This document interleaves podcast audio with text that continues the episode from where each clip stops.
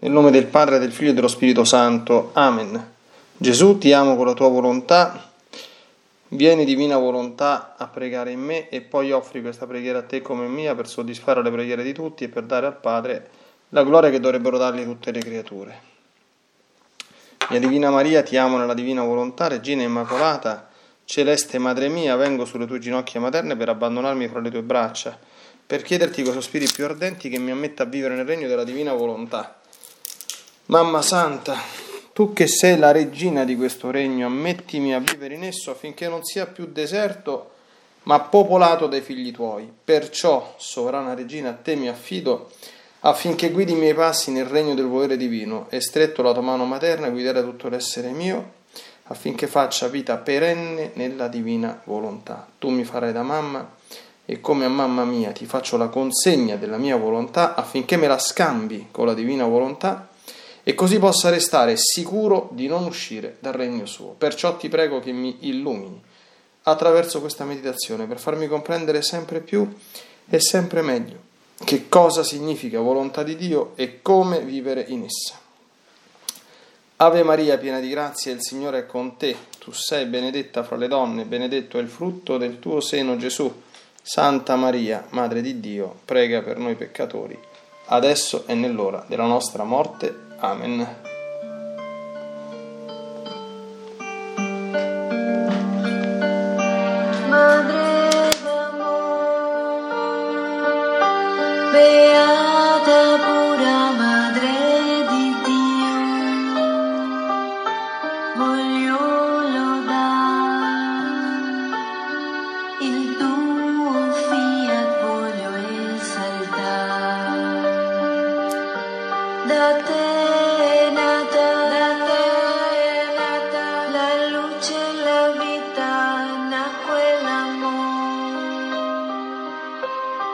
Gesù mio Dio, Gesù mio Dio, dal mondo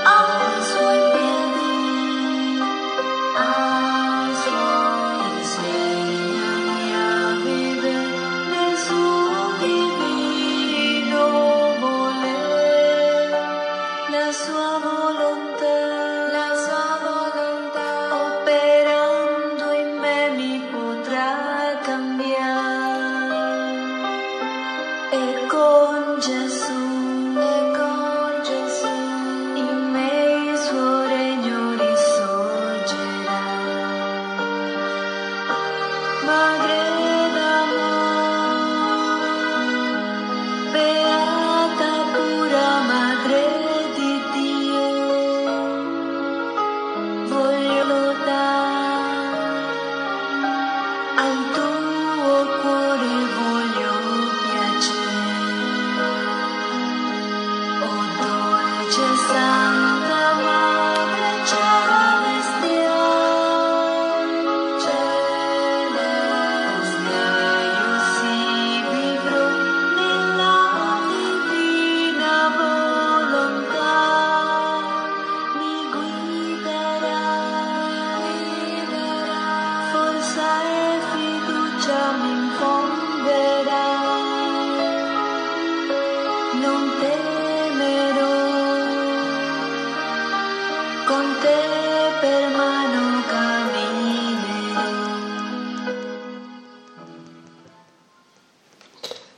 Libro di Cielo, volume 27, 12 ottobre 1929.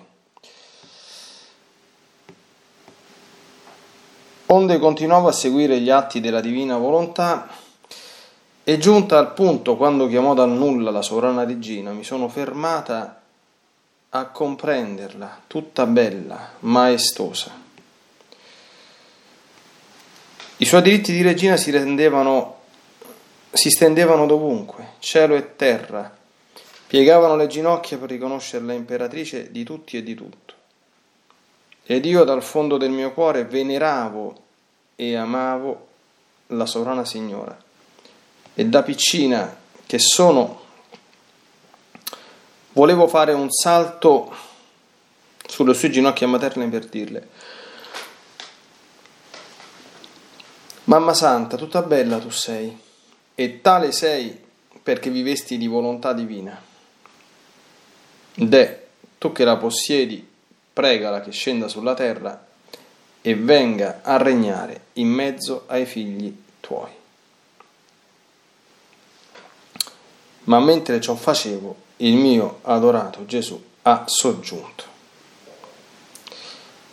Figlia mia, anche se la mia madre non fosse stata madre mia, solo perché fece perfettamente la divina volontà e non conobbe altra vita e visse nella pienezza di essa, in virtù del vivere nel mio fiat, avrebbe posseduto tutte le prerogative divine. Sarebbe stata regina lo stesso, la più bella di tutte le creature perché dove regna il mio fiat divino vuole dare tutto, non risparmia nulla. Anzi, l'ama tanto che facendo uso dei suoi stratagemmi amorosi, si nasconde, si impiccolisce nella creatura, amando farsi preda di lei. Difatti, non fece preda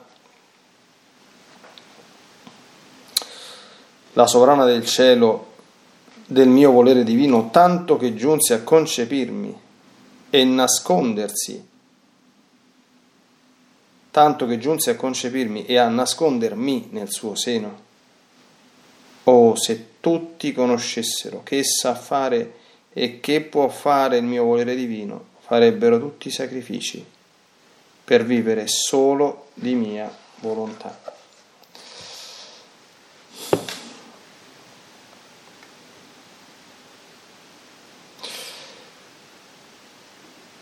Volume 28, 15 agosto 1930. Stavo pensando alla mia mamma celeste, nell'atto quando fu assunta in cielo e offrivo i miei, e offrivo i miei piccoli atti fatti nel fiat divino per darle i miei omaggi, le mie lodi a suo onore e gloria. Ma mentre ciò facevo, il mio dolce Gesù mi ha detto, Figlia mia, la gloria, la grandezza della mia mamma celeste, nella patria nostra è insuperabile. Ma vuoi sapere perché? La sua vita in terra fu fatta nel nostro sole divino. Non uscì mai da dentro l'abitazione del suo creatore.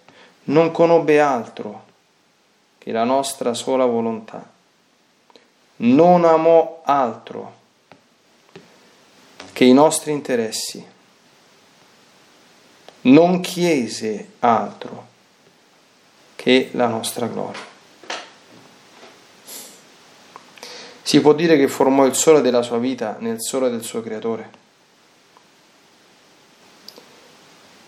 Sicché chi la vuole trovare nel celeste soggiorno deve venire nel nostro sole, dove la sovrana regina, avendo formato il suo sole, spande i suoi raggi materni a pro di tutti e sfolgola di tale bellezza che rapisce tutto il cielo, sentendosi tutti doppiamente felici per avere una madre così santa e una regina così gloriosa e potente. La Vergine è la prima figlia ed è l'unica che possiede il suo creatore ed è la sola che abbia fatto vita nel sole dell'ente supremo.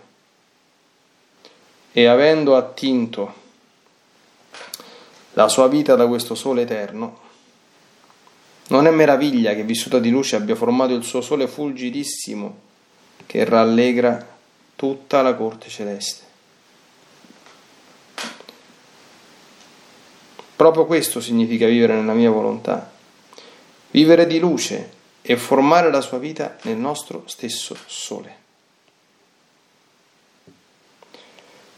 Era questo lo scopo della creazione, tenere le creature create da noi, i nostri amati figli, nella nostra stessa abitazione, alimentarli con i nostri cibi, vestirli con abiti regali, fargli godere i nostri stessi beni. Quali padri e madri terrene pensano di mettere fuori dalla loro abitazione il parto delle loro viscere, i loro cari figli, non dare loro l'eredità, non darla ai propri figli. Se a ciò aggiungono un padre terreno e una madre, molto più il Padre Celeste voleva e amava che i figli suoi restassero nella sua abitazione, per tenerli intorno a sé, per felicitarsi con essi e tenerli come corona delle sue mani creatrici. Ma l'uomo, ingrato, abbandonò la nostra abitazione, rifiutò i nostri beni, si contentò di andare ramingo, vivendo nelle tenebre della sua volontà umana.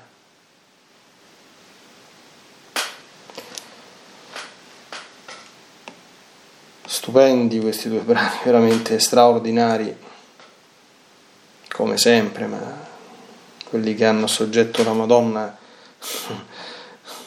sono davvero meravigliosi, strabilianti anche le cose che Gesù dice. Vediamo il prequel del primo, del volume 27. Luisa dice una cosa, dice mi sono fermata a comprenderla, a comprenderla tutta bella maestosa, dice giunta al punto in cui tra gli atti più belli della divina volontà c'è stata la creazione, chiamò dal nulla la sovrana regina, anche l'anima di Maria, dobbiamo pensarci, come la nostra, la sua persona è stata chiamata dal nulla 2500 anni fa non c'era, almeno nel tempo, Maria stava soltanto nella mente di Dio, certo nella mente di Dio era vagheggiata da tutta l'eternità, ci sono tante sante tradizioni scritte dai padri della Chiesa, insomma, che parlano dei godimenti di Dio, nel contemplarla ab eterno, nel rivelarla agli angeli, nel averla come modello e come ispiratrice nell'opera della creazione, sì, ma è stata creata dal nulla, anche lei. E dal nulla è uscito fuori un gigante, un portento, un qualche cosa di insondabile, inesplorabile, no? E quindi la Madonna va anzitutto conosciuta e per quanto possibile compresa, perché dalla conoscenza e dalla comprensione nasce un grande amore, una grande venerazione, che che sono ovvi, sono assolutamente conseguenziali alla conoscenza e alla comprensione, sempre molto limitata per quanto riguarda noi di chi ella è. E poi Gesù spara la prima veramente strepitosa, che ci ricordano i passi del Vangelo, i famosi brani antimariologici, quando cosiddetti antimariologici, quando a Gesù dicono Ah, beato il grembo che ti ha allattato, le mammelle da cui hai preso il latte, quindi la maternità biologica di Maria. Gesù dice no, no, beati piuttosto coloro che fanno la volontà del Padre, coloro che ascoltano la parola di Dio e la mettono in pratica, eh, o espressioni analoghe.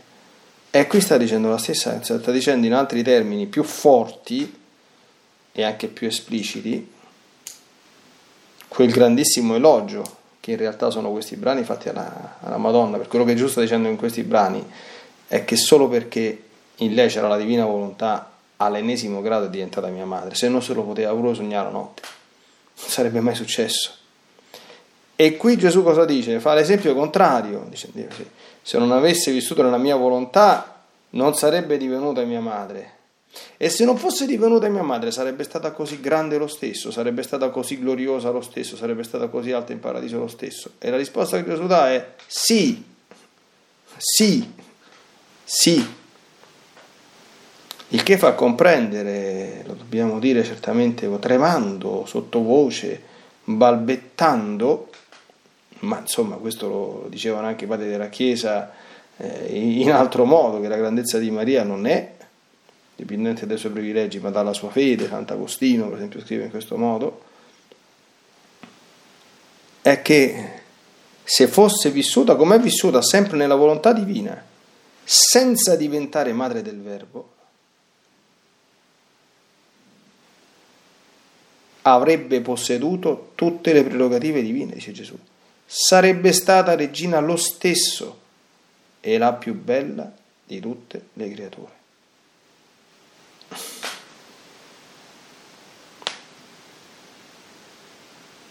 E questo solo perché fece perfettamente la divina volontà e non conobbe altra vita, attenzione ai termini, e visse nella pienezza di essa.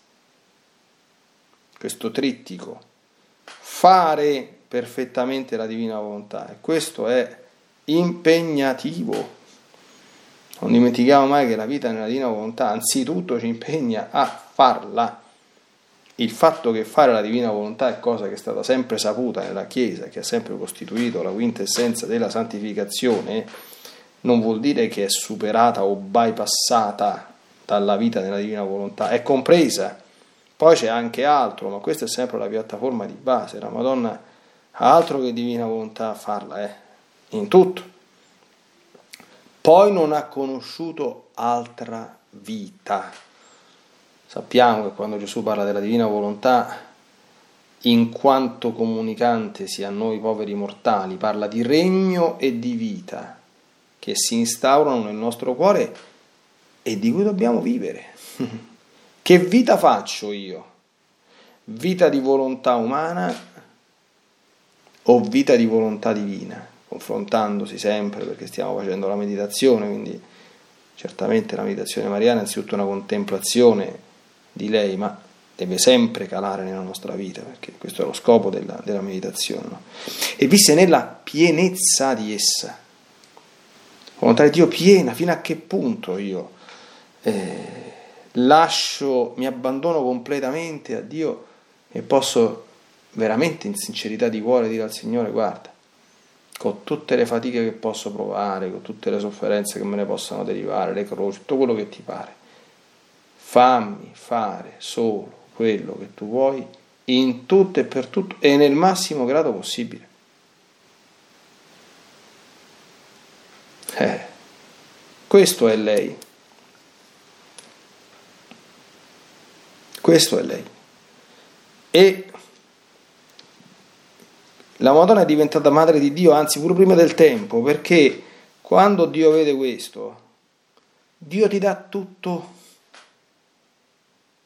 dove regna il mio fiat divino, Gesù, vuole dare tutto, non risparmia nulla, poi lo spiega dopo, ancora più bello, no? dice, ma ti pare che anche tutta quanta la gente sciocca, che bestemmia in continuazione, che se la prende con Dio e non se la prende con se stessa, che è l'unica, gli unici contro cui ci dobbiamo prendere. Dice, ma ti pare, ma quale padre o quale madre?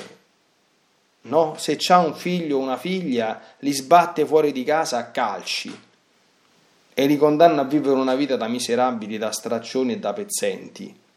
Ma non vorrà piuttosto tenerseli in casa, farli vivere come principi e se possibile dargli tutti i beni di questo mondo, preparargli una grande eredità eh, per farli vivere la vita più bella che possano vivere per quanto possano. Ma ti pare che Dio è diverso da, da, da due genitori umani di questo, di questo genere?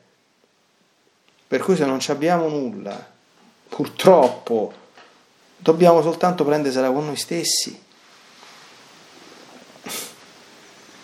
perché Dio a tutti dà il suo amore provvidente di Padre, offre a tutti la sua misericordia e il suo perdono, certamente le grazie necessarie per acquisire la salvezza, per andare in questo le offre a tutti, d'accordo?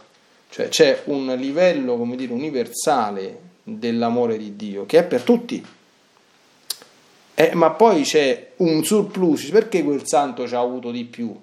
Non è soltanto divina elezione. Certo che ci sono comunque le cosiddette anime elette, eh, sì, eh, però mm, io potrei dire, cioè, capite, immaginiamo se noi ci troviamo un giorno dinanzi al giudizio universale, diciamo al nostro Signore, dico, ho capito, ma sta tutto bene, dice, però quello t'ha visto in vita, eh, quello ci ha avuto quella, quella, quella grazia, e eh, io non ci ho avuto niente, ma il nostro Signore questo non se lo farà dire, perché quella grazia è certamente una grazia, eh, ma quella grazia, quella persona, eh, come dire, si è disposta a riceverla in un certo modo, vivendo in un certo modo, eh, amando in un certo modo, e comunque poi l'ha custodita, e comunque poi è stata all'altezza di non, di non perderla, perché uno può avere anche grazie straordinarie, ma se poi le sperpera e le, di, le dilapida, eh, poi si perdono. Eh, perché Dio non, non, non non, non lascia insomma, che il suo patrimonio sia così dilapidato, sperperato, così no, eh, senza che succeda nulla. Non lo fa. Amando farsi preda, si impicciolisce, amando farsi preda di lei. Questo fa la divina volontà, di vuole diventare preda, d'accordo? Fa uso di stratagemmi amorosi. E ne fece tanto preda la Madonna che giunse a concepirmi e nascondermi nel suo seno. Eh. È chiaro però che tutto questo, ecco la bellezza di questa, è frutto di una scelta continua di, di, di Maria Santissima. Scelta continua ratificata in un istante, cioè per lei non c'erano santi, quindi cioè la divina volontà, punto e basta. Fine. Eh, ci arrivassimo a, almeno a, a camminare nella scia insomma di questa di questa barca perfettissima, di questa nave supersonica, insomma, che fu la vita di, di Maria Santissima. Eh, Gesù chiude il primo scritto, dice, se tutti conoscessero che sa fare e che può fare il mio divino, farebbero tutti i sacrifici per vivere solo di mia volontà. Perché? Perché quello che ti tornerà indietro, certamente insieme, questo lo dice anche San Paolo, anche Gesù nel Vangelo, non avrai cento per uno in case, padri, insieme a persecuzioni, quindi quello che ti tornerà indietro certamente insieme alla croce in questo mondo, perché insomma se andiamo a chiedere alla Madonna, insomma la Madonna è stata la regina insuperabile, ineguagliabile, ma anche nessuno ha sofferto tanto quanto ha sofferto lei, mai nessuno eguaglierà nelle sofferenze della vita terrena le sofferenze della Madonna, no? Quindi io amo sempre dire che il pacchetto è completo, quello che offre il nostro Signore, però le gioie, le grazie, le felicità, insomma, sono veramente tante. Ne vale davvero la pena eh, ma queste per riceverle bisogna cambiare marcia, bisogna fare opzioni forti, serie, fondamentali, definitive.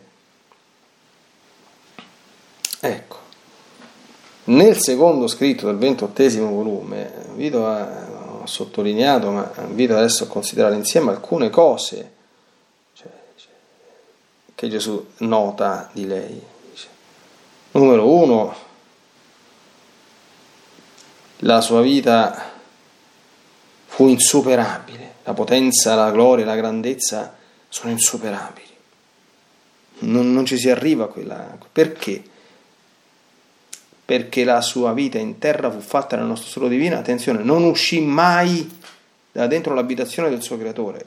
La Madonna c'è questa esclusiva, è l'unica pura creatura che dall'istante del concepimento fino alla sua assunzione non ha, come dire, neanche mezza virgola, non si è mossa dall'abitazione divina. Adamo ed Eva ci sono stati un certo tempo e poi sono caduti. Luisa e si spera qualcuno di noi hanno, fatto, hanno vissuto da figli di Adamo e poi hanno conosciuto questo mondo, hanno cominciato a viverci. Tra l'altro Luisa sicuramente alla grande, noi sicuramente in maniera un pochino più pressappocata, insomma, un po', un po' più grossolana, un po' certamente meno perfetta. Però ci proviamo. Ma chi c'è stata dentro fino al collo e fino alla fine, dall'inizio fino alla fine, è stata lei, è l'unica. E non ci sarà mai nessun altro che, che potrà fare questa cosa. Perché dovrebbe essere ricreata di nuovo un'altra creatura senza peccato originale ma non essendoci necessità di questo, nostro Signore non lo farà.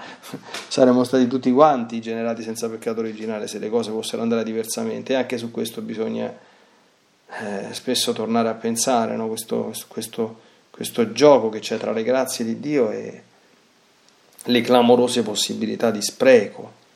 Per qui Gesù eh, eh, spiega che peccato originale, sì, certo, poi Dio ha scritto dritto sulle righe storte, certo, sì noi diciamo felice colpa, certamente, lo dice anche Gesù negli scritti, che ha meritato un così grande redentore, ma certamente Dio non voleva che, cioè non ha creato Adamo perché facesse il peccato originale, perché uscisse da questa cosa. Quella è stata purtroppo la prima grande manifestazione della reale libertà delle creature intelligenti, che Dio rispetta. Allora, tre verbi qui usa Gesù tornando alla Madonna, non da dentro l'abitazione del suo creatore, non conobbe altro che la nostra volontà, non conoscere altro. Non amò altro che i nostri interessi. Eh. E non chiese altro che la nostra gloria. Allora, dove sono polarizzate le nostre conoscenze? Cioè le nostre... a che cosa applichiamo la nostra intelligenza per poter conoscere sempre? Perché la volontà di Dio noi dobbiamo innanzitutto conoscerla, eh? non soltanto in generale, ma anche in particolare, discernerla, comprenderla.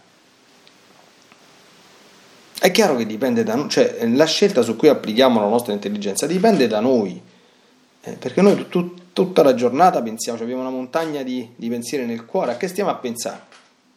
A come fai i soldi, a come divertirci, che ne so, a, a, alle preoccupazioni della vita, che farò domani, se perdo il lavoro, queste cose qui, o sto cercando sempre più, per come possiamo certamente, di crescere nella conoscenza della volontà di Dio.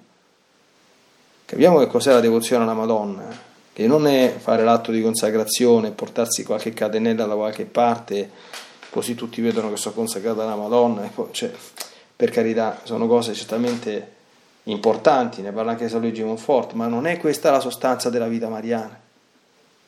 La, la, la devozione alla Madonna consiste nell'imitazione. Ma tu sei mariano, se tu cerchi con tutte le tue forze di conoscere quanto meglio vuoi la divina volontà. Poi chi ami tu? I tuoi interessi o gli interessi di Dio? La tua vita è a disposizione, messa, cioè io faccio quello che interessa a Dio. Io faccio quello che, cioè, eh, eh, mi metto a sua disposizione. Non ho interessi miei personali, non c'è proprio. Eh, I soldi, i vantaggi, stare bene, stare male, la salute, la malattia, non me ne porta niente. Me interessa quello che interessa a Dio. E poi, qual è la tua preghiera? Stai sempre a chiedere per te, grazie per te o per gli altri, oppure non chiesi altro che la nostra gloria? Cioè, una preghiera della Madonna è una sola adveniat regnum tuum. ecco, fiat voluntas tua sicut in cielo in terra, tutte quante convergono qui dentro. Eh, non conobbe altro, non amò altro, non chiese altro. Conoscere, amare e chiedere.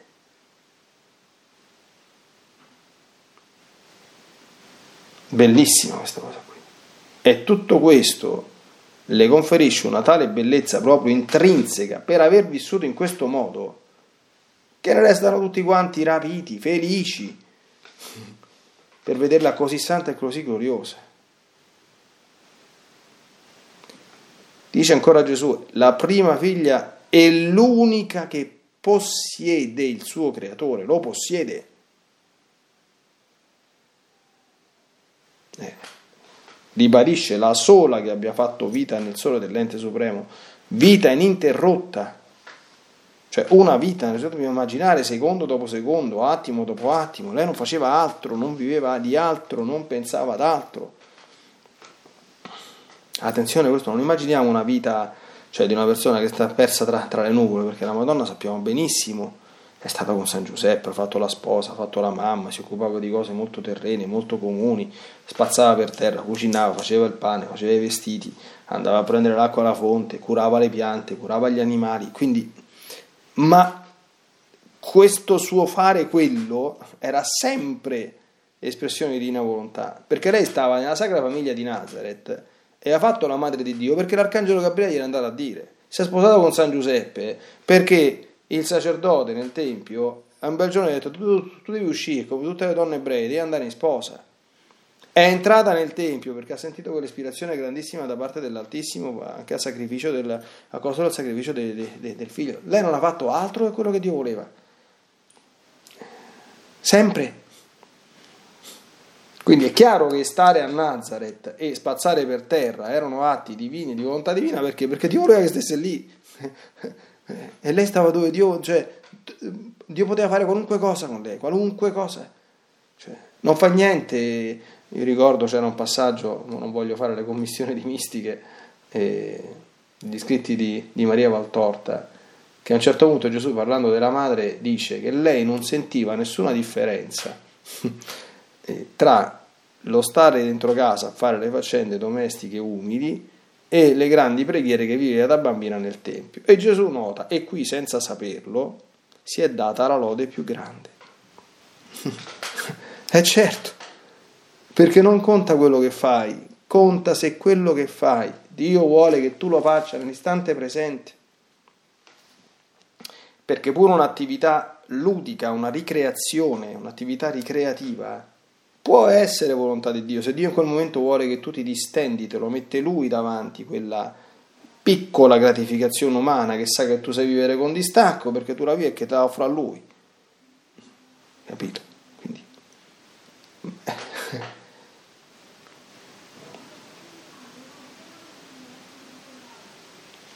Purtroppo però, chiude così la meditazione, adesso non vogliamo andarcela per storto, però l'uomo ingrato abbandonò la nostra abitazione, qui dopo che Gesù ha spiegato, no? Che insomma, il nostro Signore non ci ha da invidiare nulla ai, ai buoni padri e madri terreni, rifiutò i nostri beni, e qui ci sono due termini agghiaccianti, no? Si contentò di andare ramingo, i raminghi, i raminghi sono le persone senza fisse dimore che vagano non sanno dove andare, stanno proprio persi.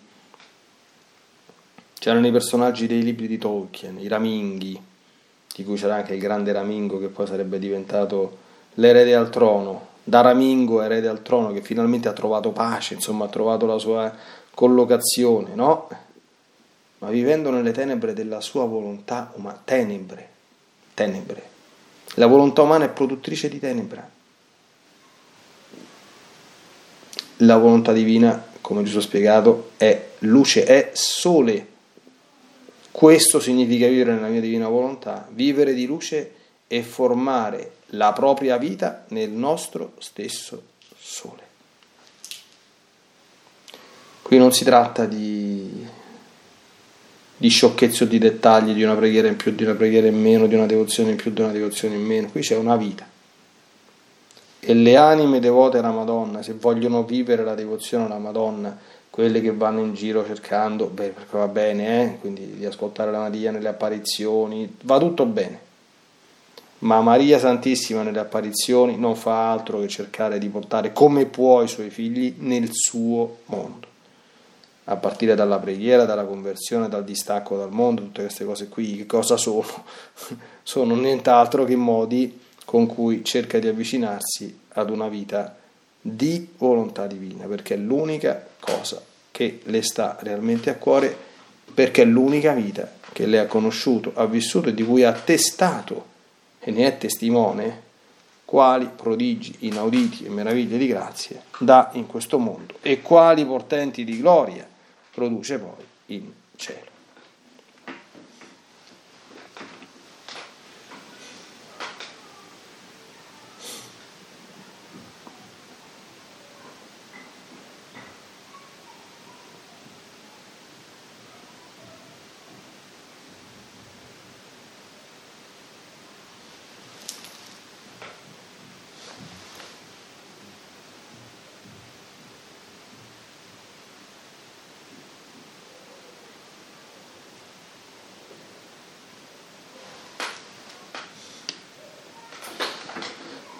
Fantastico quello che abbiamo anche oggi contemplato di te, oh Santa Vergine Maria. Eh, ti chiediamo di aiutarci in questa vera devozione che è la tua imitazione, soprattutto di tenere nel cuore quelle espressioni. Tu non conoscesti altro che la divina volontà e non volesti conoscere altro.